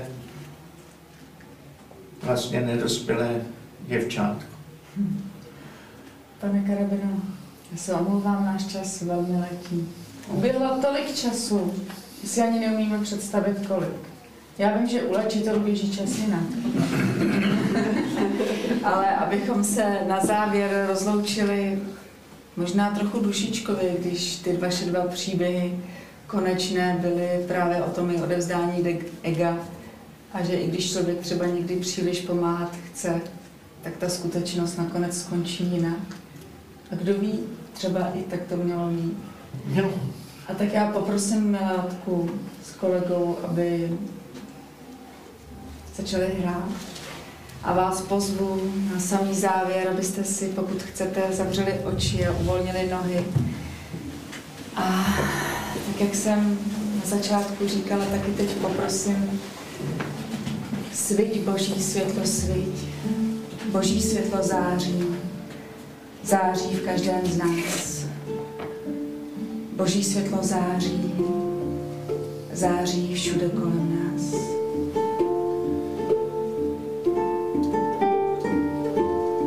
Kousek odsud je kostel svatého Jiří. Silné místo, kde mnoho lidí přichází se svými modlitbami.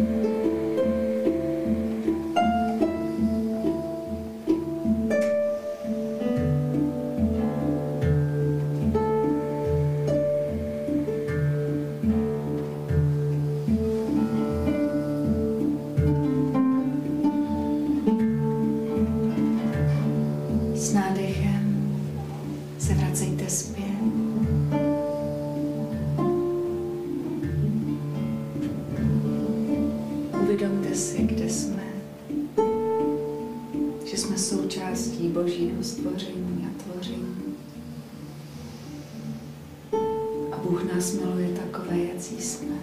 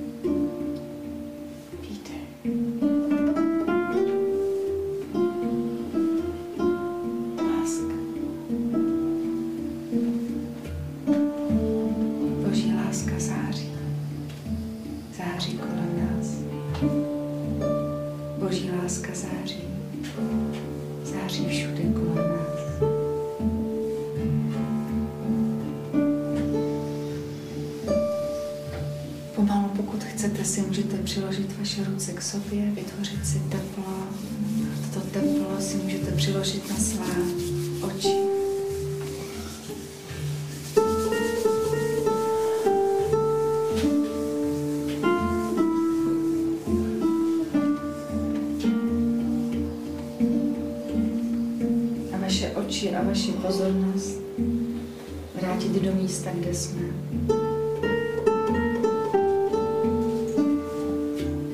Vítejte zpátky. Děkuji za to, že jste s námi strávili tento výjimečný večer. Myslím, že ještě mnoho dnů uteče a my si uvědomíme, že toto setkání bylo něčím výjimečné. Neumím ještě říct si čím teď v tuto chvíli, ale tím, jak jsme se tu sešli.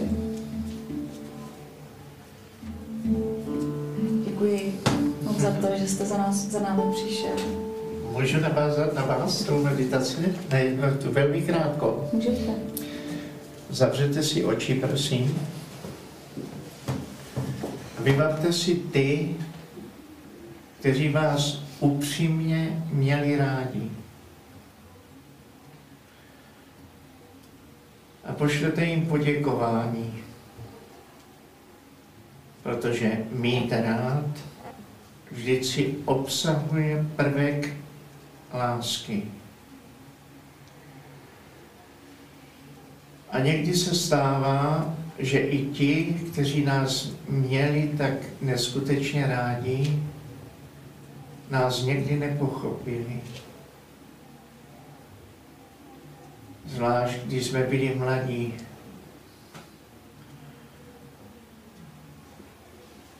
Tak jim pošlete tu krásnou myšlenku, že tehdy jste se chovali z toho hlediska, že jste je nechápali.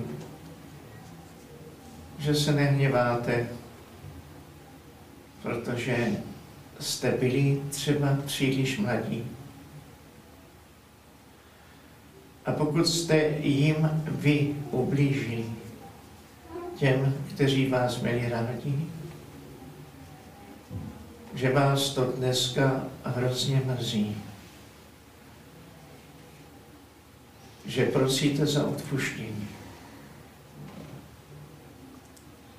Protože jsme byli příliš mladí a nedokonalí. mladická nerozvážnost často ublíží těm, kteří nás měli rádi. Vzpomeňte na ty, které jste v životě nějakým způsobem negativně ovlivnili. Třeba tím, že jste je neměli rádi, že se vám nelíbili.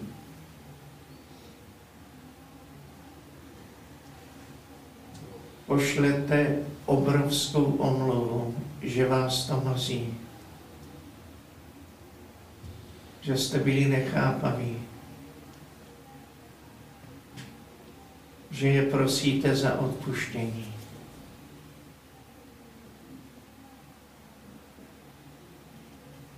A pokud znáte někoho, kdo vám cíleně ublížil,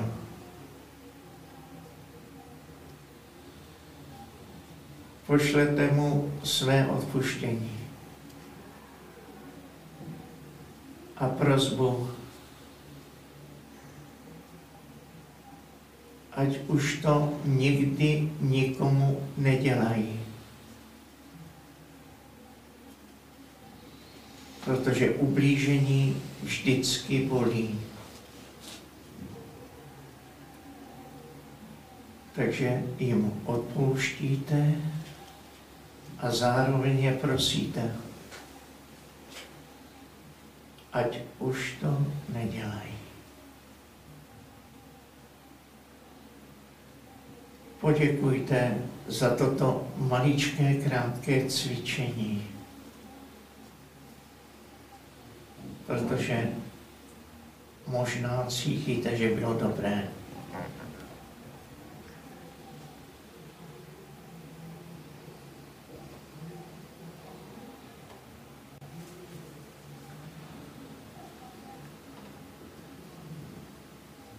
To je všechno.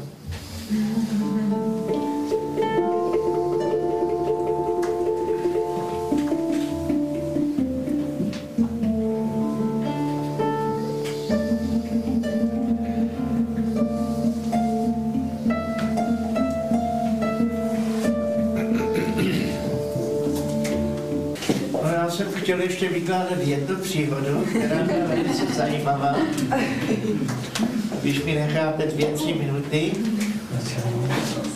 My jsme pracovali kdysi a byl případ, že pan profesor Kahuda mi říká, volal mi jeden známý z jedné jízdárny, mají tam nemocného koně. A že slyšeli, že v Rustopečích ty netradiční metody používají na léčení jako jalovic. Františku, zajeď tam, koukni na to.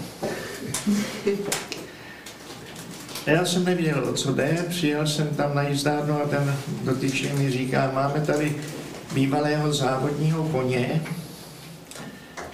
který při dostihu přišel u pravé oko.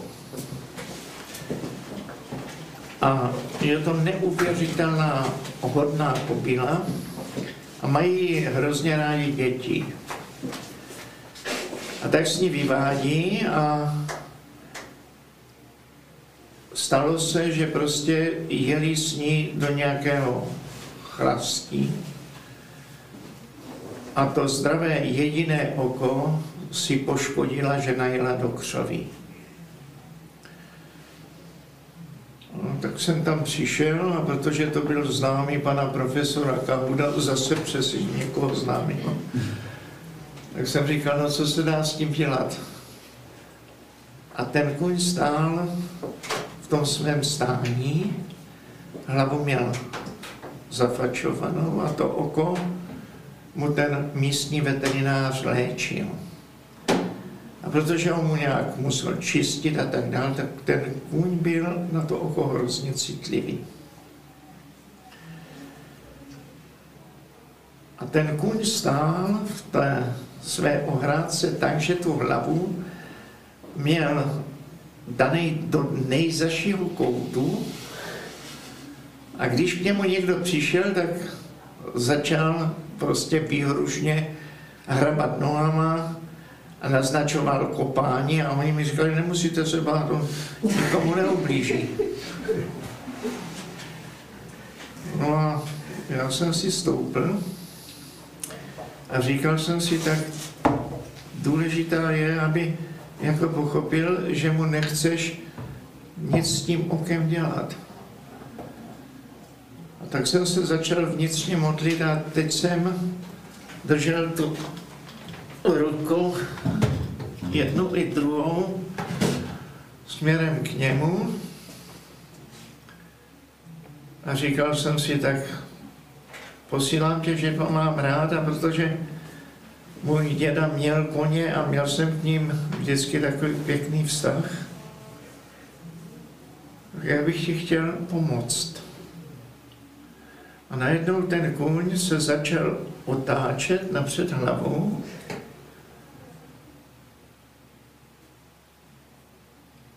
a nemohl mě vidět, protože měl to oko opravdu ovázané a na druhé neviděl, protože ho měl vypíchnuté.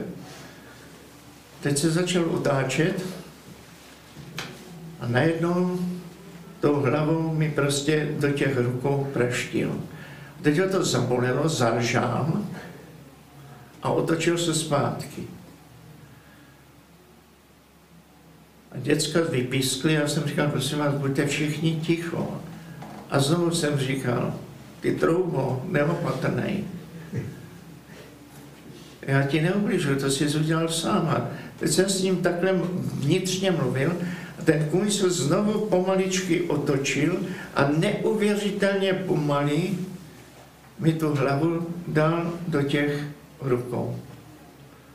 Já se přiznám, že to byla tak silná emoce, která najednou mezi náma vytryskla, že oni říkali, potom mi říkali, to bylo neuvěřitelné silně a hlavně ty menší, ty děvčata, které na ním jezdili, ty začali plakat.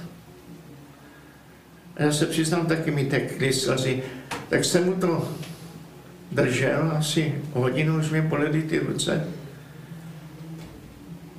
No a bavil jsem se s tím veterinářem a on to nemohl pochopit a potom, když jsme začali mluvit, měl jsem bratrance, 27. ročník, který na té veterině učil, tak jsme našli společné známé a tak. Tak on mi říkal, já dám na vás. A já jsem mu říkal, za první, můžete sdělat tu masku, ale musí být zatemněné, v tom stání zatemněném a postupně tedy si musí to světlo zvítat. Tak jsem tam jezdil co druhý den, potom už ten kůň, když viděl, tak vždycky začal hrabat nohou a tak jemné ržání. Prostě jako kdyby mě znal. A vždycky tu hlavu mi plnil důvěry do těch rukou dál. Jak to skončilo? Skončilo to špatně. Protože ten veterinář prostě řekl, kůň je vylečený, ale teď, protože asi tři neděle stál v té temnotě, a musíme pomaličku přivyknout na to slunce, protože když by ho teď vyvedli najednou, tak nevím, jak by to dopadlo. Vydal zákaz a jedna holka prostě udělala to, že toho koně si vyvedla do plného slunce, až bylo domluvené, že až bude soumrak, tak při soumraku. No a já jsem přijel z dovolené a oni mi řekli, ten kůň na to oko oslepl, museli jsme ho dát pryč. Pan profesor Kahuda, když jsem mu to říkal poprvé, jak kůň přišel a to, tak mi říkal, přesně jsem si to vybavil. To chtělo kameru, my si ji musíme po, po, pořídit a když se něco takového stane, musíme to nafilmovat. Protože takový docent pátý, ten by tomu nevěřil. Což byl jeho oponent, kterého si vždycky pozval, protože věděl, že ten je proti. Tak to jenom abyste věděli, že ty zvířátka, když třeba nějaká ta paní má toho pejska, tu kočičku, s nima hovoří a říká, on mi ten pejsek rozumí. Ona, ta kočička, mě rozumí. A je to takový to moje. Nej. Věřte tomu, že tam nastává takový úzký, krásný pasport, kdy jsou si navzájem propojeně oba dva výhodně daní. Takže milujte zvířátka svoje, protože ti vám dávají víc z čisté lásky, protože vás mají rádi. Tak já miluji Gabrielku. Takže hustopeče tam dělali prostě s těma zvířatama, s jalovicema. A když na ně působil pan doktor těmi netradičními metodami, tak opravdu tam byly obrovské rozdíly třeba v přírůstcích. No už den. Já už jsem dostal povel.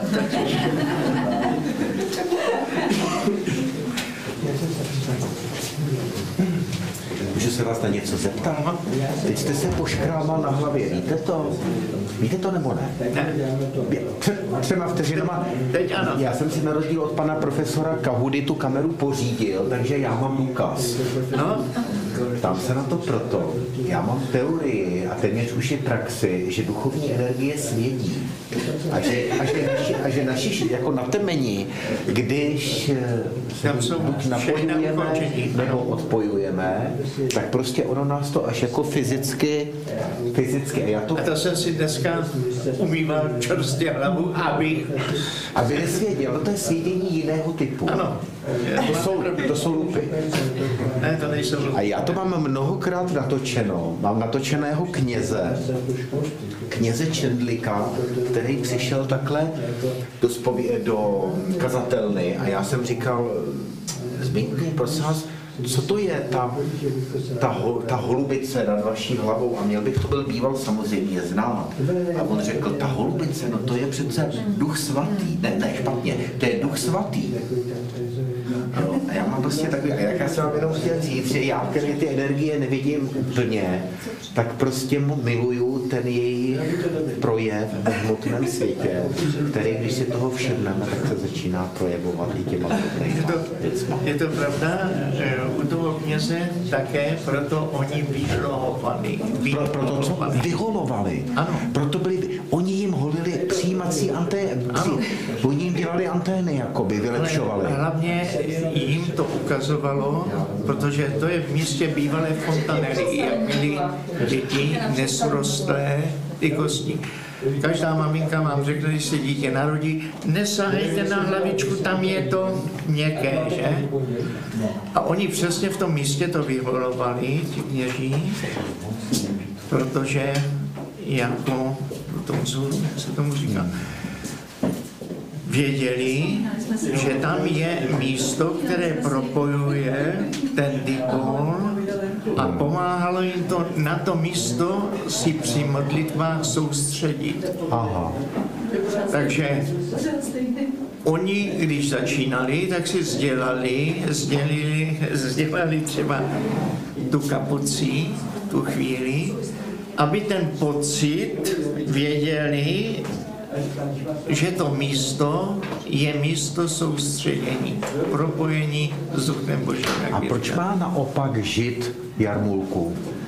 Ti to zase chránili.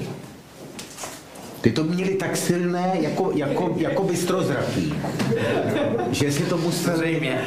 A ještě... Ta jarmulka je taky věc důležitá, Ano. protože je to dělalo ten posvěcený kmen, ten posvěcený národ. Já vám chci moc poděkovat a my to dáme na internet, tohle vaše krásné povídání. A já jsem moc rád, že jsme tady mohli být. Tak Gabinko, děkuji ti taky moc za jedno z nejkrásnějších povídání, co jsme tady zažili a vám za nádhernou muziku. Přátelé milí, děkuji moc. Já děkuji za tu muziku taky. A my děkujeme Igorkovi, že s námi vždycky tráví takovýhle hezký večer. Díky moc, přátelé.